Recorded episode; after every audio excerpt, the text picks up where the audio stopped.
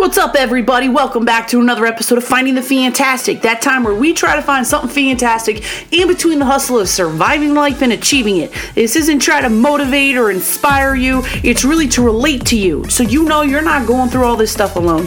We're all going through it. Yeah, maybe we're trying to inspire a little bit. Maybe we wouldn't mind motivating you forward a tiny bit. But we want you to first and foremost know we're all going through it. You can relate to it, okay? So, this topic has been coming up. Not really. In my mind, it's been coming up. You know, in the outside world, I think it just exists. But the topic of conflict, you know, for those listening on the podcast, I just jammed my knuckles together. But conflict between two people. And how most people think when you have a conflict, you either have a conflict resolution or you're screwed, basically. Or your two options. It either works or doesn't work. You either fix it or you don't fix it. And I don't think I agree with that. You know what, know what I think? I think with conflict, you get two, you definitely get two possible outcomes. One is a resolution. You get a resolution, you work it out, you compromise, you do all the things. Like those are options that you can have. But I think the second option, and nobody pays attention to, is the lesson you can have a lesson in the entire conflict. Like most people are like, it either was resolved or not resolved. If it wasn't resolved, it was pointless, and the garbage continues. When in reality, you learned a freaking lesson. And that's a good thing. And I need to remember that because I don't like I don't like medium conflict. I like large conflict, meaning we're yelling, we're screaming, we're fighting. Not that I like it. I just, you know, I got no problem with like I mean, you know, you know what I mean. But uh I don't mind baby conflict, little, of baby issues, but like the medium conflict, I have a hard time with the medium conflict. I really do. And I need to remember, oh, that's my cell phone.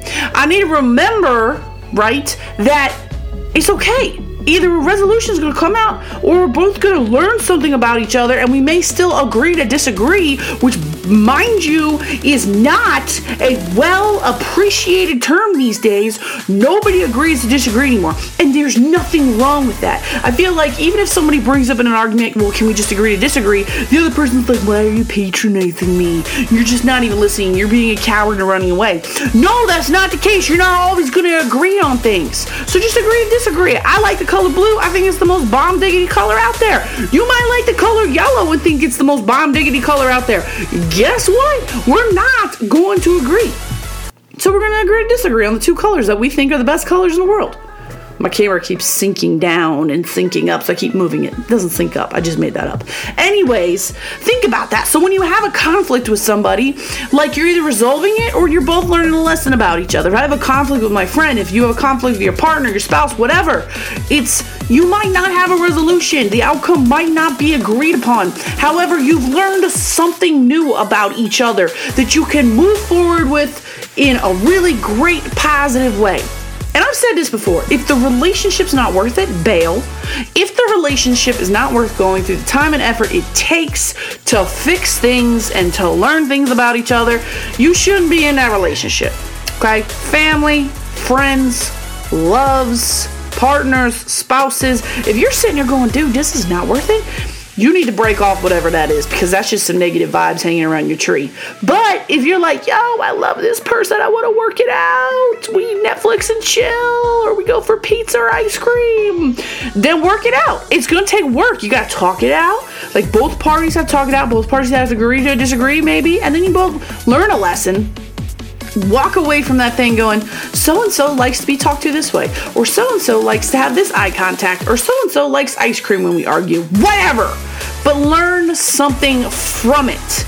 And I think that's how we do better at communication. Really, I do. I paused because my camera died, and that was great. Anyways, so think about that. If you like what you heard on the podcast, share it, leave a review on it, all the things I'd appreciate it. I hope you have a fantastic day. Later.